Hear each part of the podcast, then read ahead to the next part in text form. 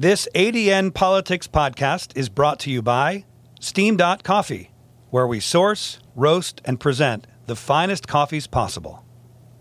A note before we start this week's ADN Politics deals with the topic of suicide.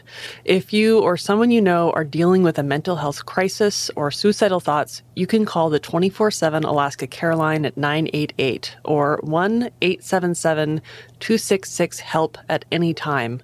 For more information on the Alaska Suicide Prevention Council and suicide in Alaska, visit health.alaska.gov slash suicide prevention.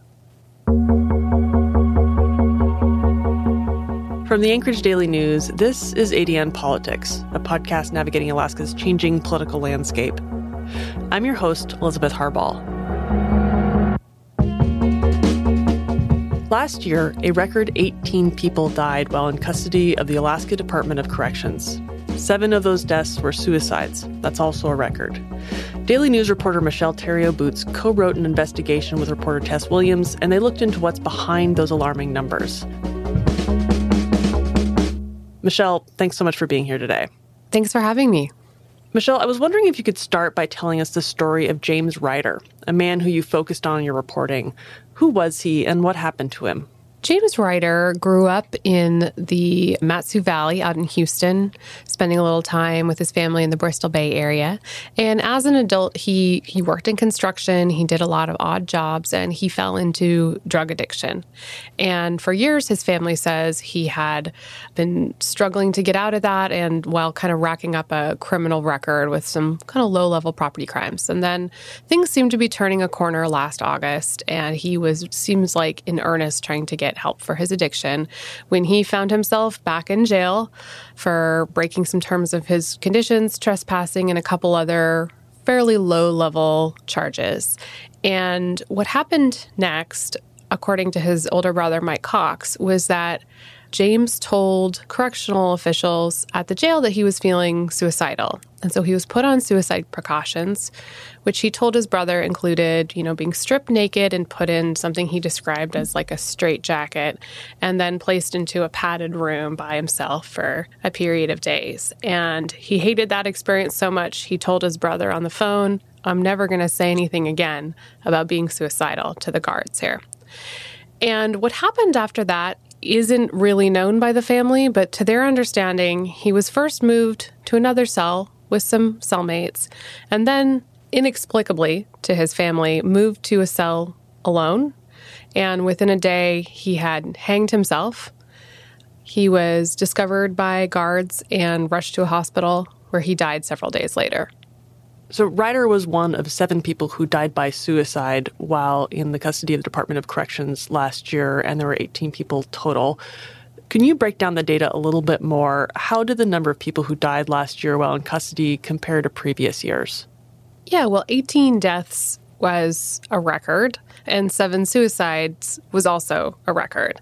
And, you know, we obtained data going back to the year 2000, and for many years, there were maybe one, two, or three suicides per year within the Department of Corrections, uh, pretty consistently, all the way up until 2020 when there were five. 2021, there were two. And then 2022, there were seven. So that was a significant increase.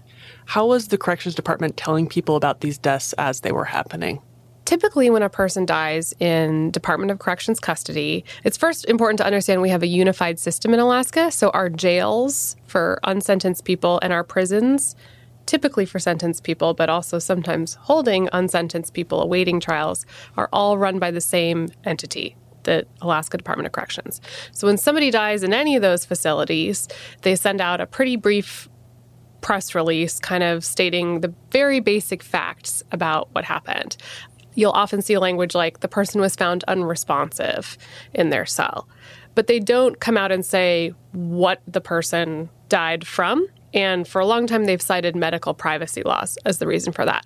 But in response to some pressure this fall, they did release a little bit more information, which was kind of a breakdown of how many people died by what they described as natural or medical causes and how many people died by suicide and they told us that seven people died by suicide. So, does that mean the remaining 11 people died by natural causes? I mean, not necessarily. Uh, they are classified, I think, as medical deaths. So there were no deaths that were ruled to be homicides. But of those remaining deaths, we know we've gotten details and reports on several of them. And, you know, there are things like expected terminal illness, a man with a seizure disorder who fell and hit his head while having a seizure. Um, and then there's several that I think have not yet, the files haven't been closed. And so we don't actually know the exact cause of death for those folks yet, but they're all classified as medical natural causes deaths. So, given how tight lipped the correction department can be, can you tell us a little bit more about your reporting process to learn the circumstances behind these deaths? Yeah, this has been a real source of frustration for many years. I mean, I think I started first reporting on deaths in custody in Alaska back in 2014. And back then, it was really families who were asking for details of what happened. And they struggled oftentimes to find out even, you know, basic narrative because the Department of Corrections considers the circumstances around deaths to be medical privacy, barred from release by medical privacy laws. But the Alaska Department of Public Safety, the Alaska State Troopers, anytime a person dies in custody, troopers are supposed to go out and investigate it. Now, they're not investigating to see if policy was broken, if something could have been done to prevent this through procedure. They're simply investigating to see if a crime was committed or not. So these are not necessarily very detailed investigations, but there is a paper trail there, and there are facts in those reports. So we were able to, through a public records request to the Alaska Department of Public Safety, obtain reports for some but not all of the deaths last year. That kind of spelled out what happened and had time, which personnel arrived on the scene, where the person was, what had been happening in the hours leading up to the death, what video surveillance might have captured, which was new, which really we hadn't seen before. Is there any kind of common thread with the people who died while in custody that you saw in those documents? In our analysis, we didn't see a common thread through all of the suicides, but what we did see in several of them were people who had been identified to have serious acute mental illness and had been placed into housing units for people with serious mental illnesses with the idea that in those housing units, you get higher level of monitoring, you have access to more mental health clinicians. Yet, people were still able to kill themselves while in those units. We also saw in more than one case evidence that the irregular 15 minute checks that are the standard for correctional officers, wellness checks, were not done, or were done late, or did not fulfill their function. In one case, a young woman had died by suicide and was not discovered in her cell for more than three hours, though seven wellness checks were done on her cell in that time period. So, when you looked at some of these individual incidents, were there clear signs of neglect? Was the Department of Corrections not doing something that it should have been doing? You know, I don't know if I can come to the conclusion that there was neglect involved, but what we definitely can say is that the facts show that in multiple cases, people who were on suicide watch were then put in cells alone, which the chief of mental health for the Department of Corrections said is not ideal, not the best practice. So we know that happened and probably shouldn't have happened. We know that there were not always 15 minute irregular checks done, or if there were, they were not effective in detecting what was happening in a cell. And we also know that people who were put for their own safety in higher level mental health housing units were also able to kill themselves, though that being one of the main functions of those units to keep people safe. Also, multiple people, in fact, several people, died while in some kind of solitary confinement. What is the Correction Department's responsibility to inmates with mental health concerns? The Department of Corrections has a custodial responsibility to provide for constitutional responsibility to provide for the physical and mental health of people in its care. And it says that it strives to do that in all ways possible. Um, correctional officials often mention that the DOC is the largest provider of mental health services in the state of Alaska by number of people served. Which is kind of says something, right? and what they also say is that they have a very sick population, which is true. They are not in the position to turn anybody away at the door. They get who they get people who are coming into jail and prison with a lot of very, very difficult physical and mental health issues that may have led them to jail. Yet, the Department of Corrections does have a legal responsibility, a constitutional responsibility to provide for physical and mental health, to provide good health care. Well, with that, we're going to take a quick break. When we come back, we'll discuss how Alaska fits into the national trend of deaths behind bars. At SteamDot Coffee, we're proud to support great journalism and we're proud of our pursuit of great coffee. We search the world for the finest raw materials and then roast them to perfection at our Anchorage headquarters, all with one thing in mind the finest coffee possible in your cup. Come visit us at either of our Anchorage cafes or online at steam.com. Welcome back to the ADN Politics Podcast. Michelle, something you noted in your reporting is that this isn't just a trend we're seeing in Alaska. Among incarcerated people, deaths by suicide have gone up nationwide. Do we know why?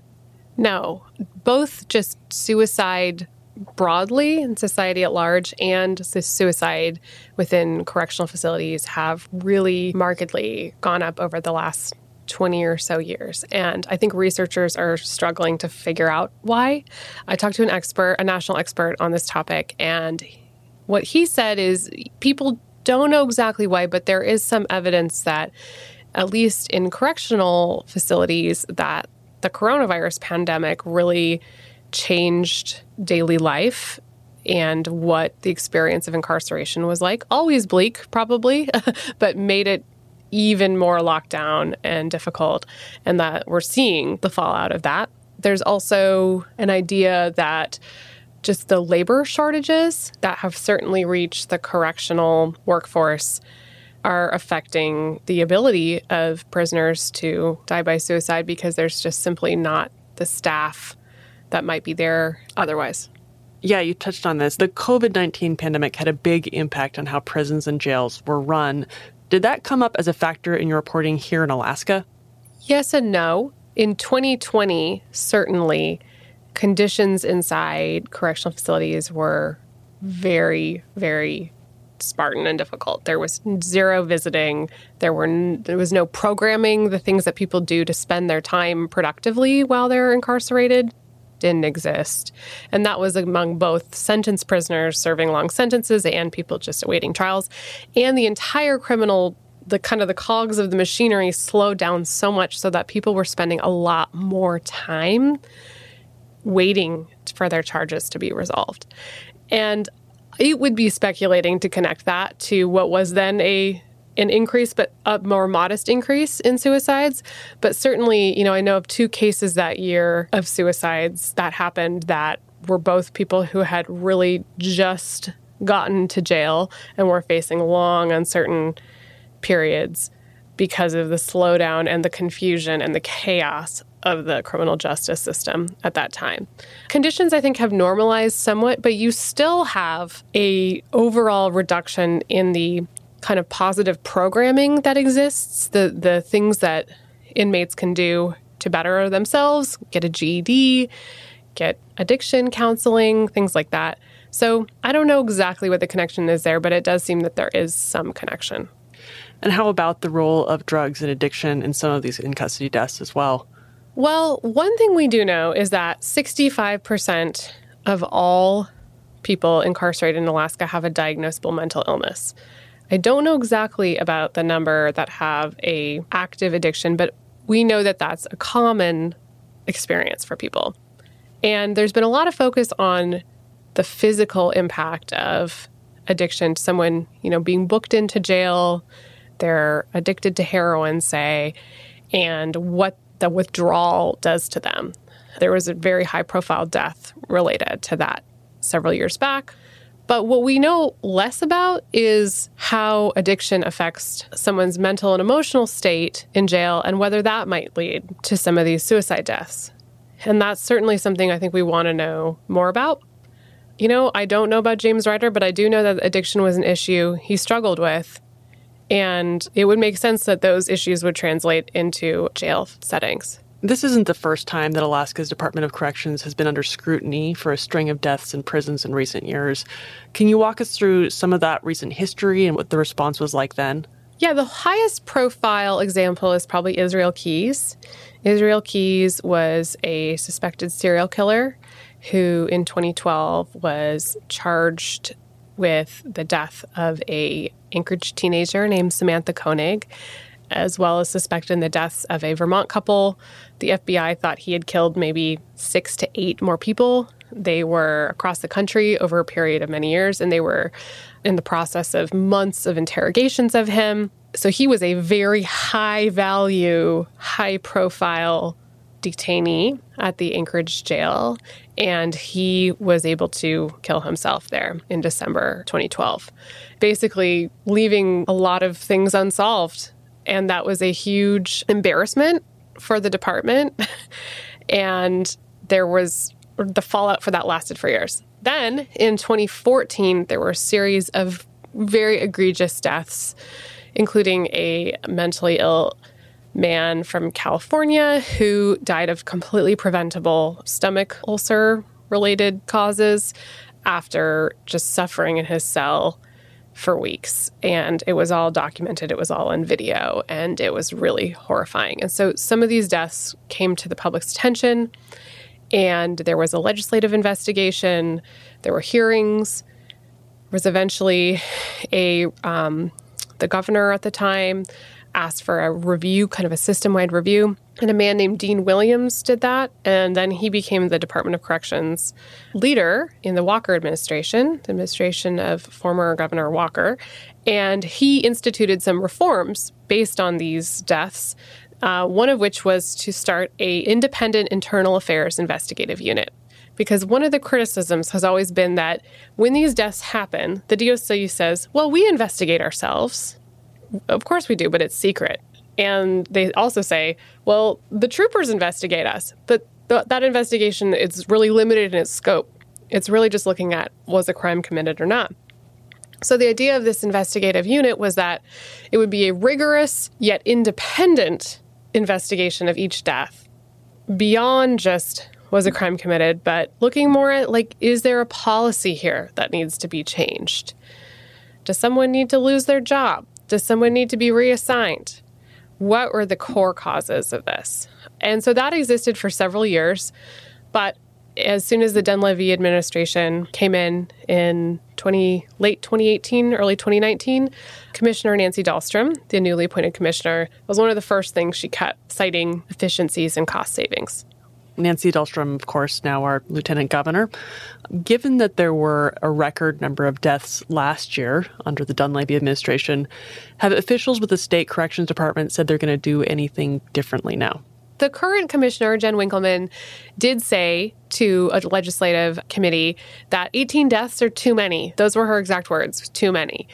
And the department is, it sounds like they are looking to well, they aren't, but the Alaska State Troopers are looking to add an inv- uh, position that would be an investigator of deaths within correctional facilities. So that would be a positive development, though that does not satisfy what some advocates and activists would like to see, which is that independent, non law enforcement investigative unit within the Department of Corrections.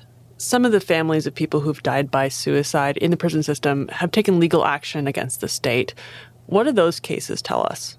There are two cases in particular that are pretty interesting and recent. Both are from 2020, both are young women.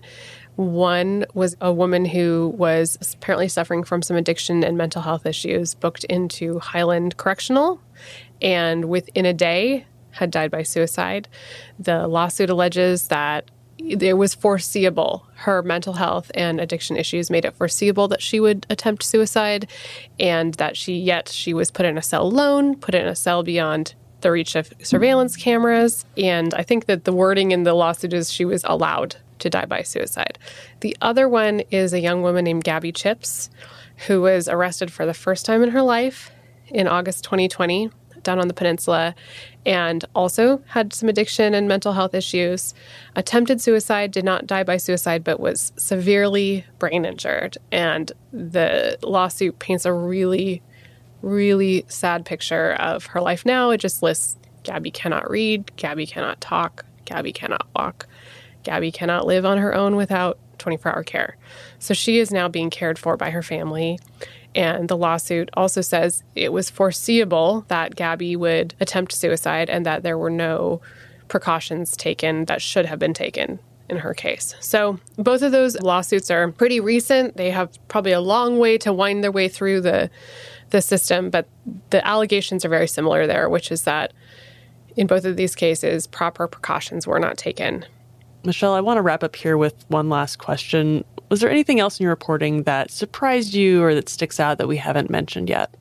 Yeah, I, I think in reporting on this issue, it's very easy to see the little that the Department of Corrections says as kind of an indictment against them.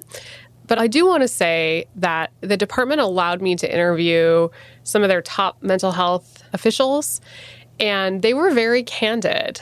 And they were candid in saying, We have a very sick population. We know that we are not perfect and we cannot prevent every terrible incident, but we want to improve. And they have joined this national effort to reduce suicides in correctional facilities, and they're getting a full review of all of their policies and procedures. And this is not to let them off the hook in any way, but there I do believe there is a genuine interest on the part of at least some people in the department to address these problems.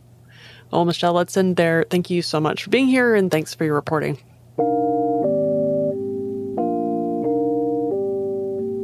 Thanks for listening to ADN Politics. You can subscribe to the show in whichever podcast app you're listening to right now. You can keep up with the rest of our coverage on adn.com. And you can subscribe to ADN there, which is the best way to support our work, including this show. Thanks to our guests today, ADN reporter Michelle Theriault Boots and reporter Tess Williams for her work on the topic.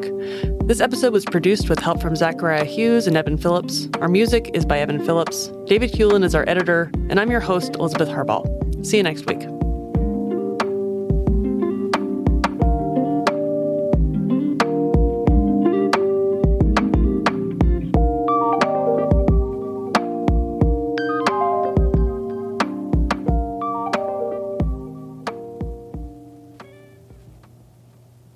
Thanks for listening. This episode of ADN Politics was brought to you by Steam Coffee, where we source, roast, and present the finest coffees possible.